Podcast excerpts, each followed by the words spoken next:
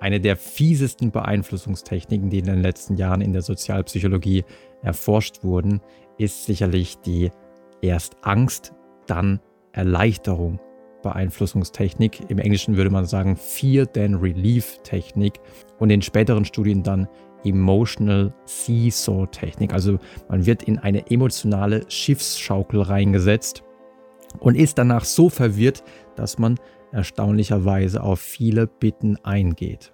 So hat man in einer der ersten Studien, in der diese Technik erforscht wurde, Menschen einen Schrecken eingejagt, indem man sie hat glauben machen, dass sie einen Strafzettel bekommen haben. Dafür haben sich die Forscher einfach Autos gesucht, die im Parkverbot standen und haben unter den Scheibenwischer einen kleinen Zettel gehängt, der so aussah wie ein Strafzettel. In Wirklichkeit war es aber kein Strafzettel, es sah nur so aus wie ein Strafzettel. In Wirklichkeit war es einfach nur eine Werbung für ein Haarwuchsmittel. Aber die Besitzer der Autos wussten das natürlich nicht. Und als sie dann zu ihren Autos zurückkamen und jedes Mal diesen Zettel unter dem Scheibenwischer sahen, hatten sie natürlich zunächst mal die Befürchtung, hatten natürlich erstmal ein bisschen Angst, dass sie jetzt Geld zahlen müssten. Aber als sie dann den Zettel in die Hand genommen haben und gesehen haben, oh, Gott sei Dank, es ist nur eine dumme Werbung für ein Haarwuchsmittel, waren sie natürlich sehr erleichtert. Also ihr seht hier, das sind die beiden Phasen der Beeinflussungstechnik. Erst ein bisschen Angst einflößen, dass irgendwas Schlimmes, Schlimmes in Anführungsstrichen passiert sein könnte und dann dafür sorgen, dass aber diese Erleichterung eintritt. Als die Versuchspersonen dann in diesem Zustand der Erleichterung waren, kam dann zufälligerweise genau in dem Moment ein Student zu ihnen und hat sie gefragt, Hallo, ähm, ich bin Student der Universität Opole, also die Studie wurde in Polen durchgeführt. Würden Sie bitte für mich einen Fragebogen ausfüllen? Es geht um bla bla bla. Also mit anderen Worten war er auf der Suche nach Versuchspersonen und das ist in der Forschung immer ein großes Problem, weil da viele sagen, nee, ich habe keine Zeit, keine Lust auf sowas. Wenn die Versuchspersonen jedoch diese Angst und dann Erleichterung durchgemacht hatten, war die Erfolgsquote gar nicht so schlecht. Denn dann haben immerhin 56 Prozent der Befragten gesagt, ja, okay, komm, ich mach mal bei deinem Fragebogen mit. Und das waren immerhin 22 Prozent mehr als in einer Kontrollbedingung, in der man nämlich diesen vermeintlichen Strafzettel, diese Haarwuchswerbung, an die Türklinke des Autos dran gemacht hat. Also sodass die Autobesitzer den gleichen Zettel gefunden haben, aber überhaupt nicht diese kleine emotionale Achterbahnfahrt durchgemacht haben, weil sie ja überhaupt nicht davon ausgegangen sind, dass das jetzt ein Strafzettel sein könnte.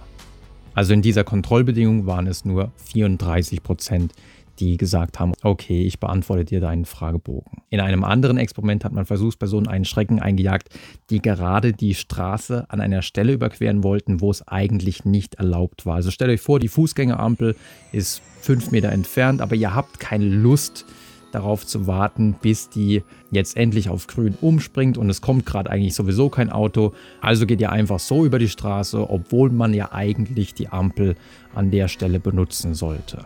Und immer wenn eine Versuchsperson auf der Mitte der Straße war, ertönte eine Polizeitrillerpfeife. So nach dem Motto,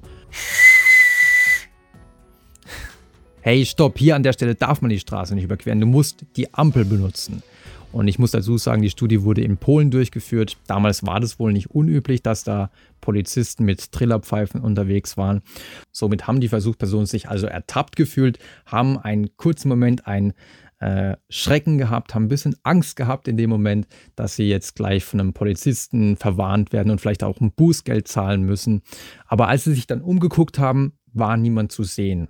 Also es war niemand zu sehen, weil die Trillerpfeife von einem Versuchsleiter aus einem Versteck heraus benutzt worden war. Das heißt, der war wirklich nicht zu sehen. Das heißt, die konnten ganz entspannt dann doch über die Straße rübergehen und waren sehr glücklich, waren sehr erleichtert in dem Moment, dass da doch nichts Schlimmeres passiert war und dass sie kein Bußgeld zahlen mussten.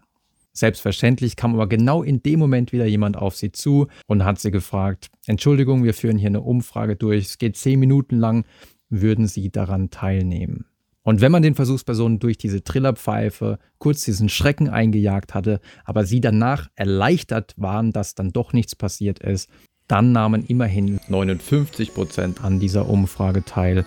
Und in einer Kontrollgruppe, in der die Passanten ganz normal die Straße überqueren konnten und es keinen Pfiff mit der Trillerpfeife gegeben hatte. Da erklärten sich nur 46 Prozent bereit, an dieser Umfrage teilzunehmen. Diese und andere Experimente konnten also zeigen, die Technik scheint wirklich gut zu funktionieren. Stellt sich natürlich die Frage, warum funktioniert die Technik?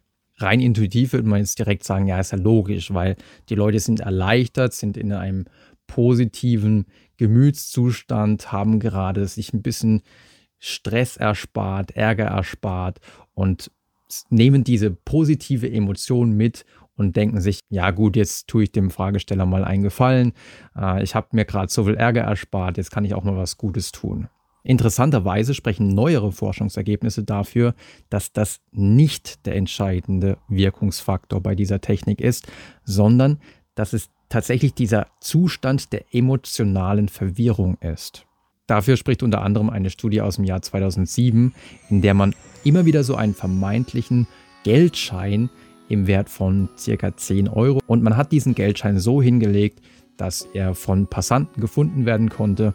Und die haben den aufgehoben, haben sich gefreut, oh, 10 Euro auf der Straße finden, gibt's was Schöneres. Aber in Wirklichkeit war das nur eine Werbung, die aussah wie ein Geldschein. Und in Wirklichkeit war es nur eine Werbung für eine Autowäsche. Somit waren die Versuchspersonen also hier keineswegs erleichtert, sondern eigentlich eher verärgert. Also zuerst haben sie gedacht, oh, 10 Euro und dann haben sie gemerkt, oh nee, toll, irgendein scheiß Gutschein, irgendeine beschissene Werbung. Und trotzdem waren sie kurz danach für einen Beeinflussungsversuch deutlich empfänglicher. Denn kurz nachdem sie bemerkt hatten, dass es gar kein echter Geldschein ist, kam immer eine Komplizin des Versuchsleiters und sagte, Entschuldigen Sie bitte, kann ich Sie schnell um Hilfe bitten? Ich muss ganz dringend zu meinem Freund in den fünften Stock. Die Tasche hier, und dann hat sie auf so eine schwere Reisetasche gezeigt, diese Tasche hier ist zu schwer. Ich kann sie leider nicht mit hochnehmen. Es dauert auch nicht länger als fünf Minuten. Würde es Ihnen etwas ausmachen, kurz auf meine Tasche aufzupassen? Und erstaunlicherweise waren die Passanten, die gerade eigentlich enttäuscht worden waren, aber trotzdem so eine emotionale äh, Achterbahnfahrt durchgemacht hatten, waren die eher bereit zu helfen, gingen häufiger auf die Bitte ein.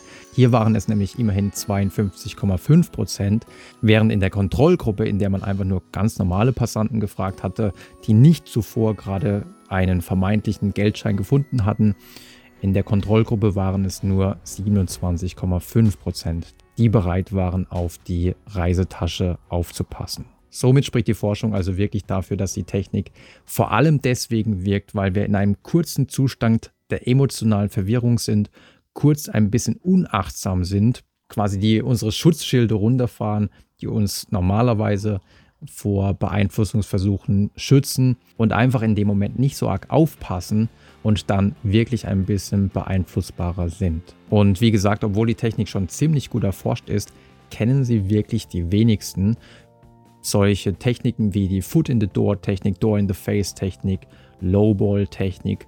Von all diesen Techniken liest man überall, aber die Fear Then Relief Technik oder auch emotionale Schiffsschaukeltechnik ist bisher noch relativ unbekannt. Dabei findet man sie schon in einigen Bereichen. Gerade Politiker gehen gerne mal hin und machen zunächst mal richtig viel Angst und sorgen dann aber direkt für eine Erleichterung, indem sie eine einfache häufig zu einfache Lösung für das Problem präsentieren.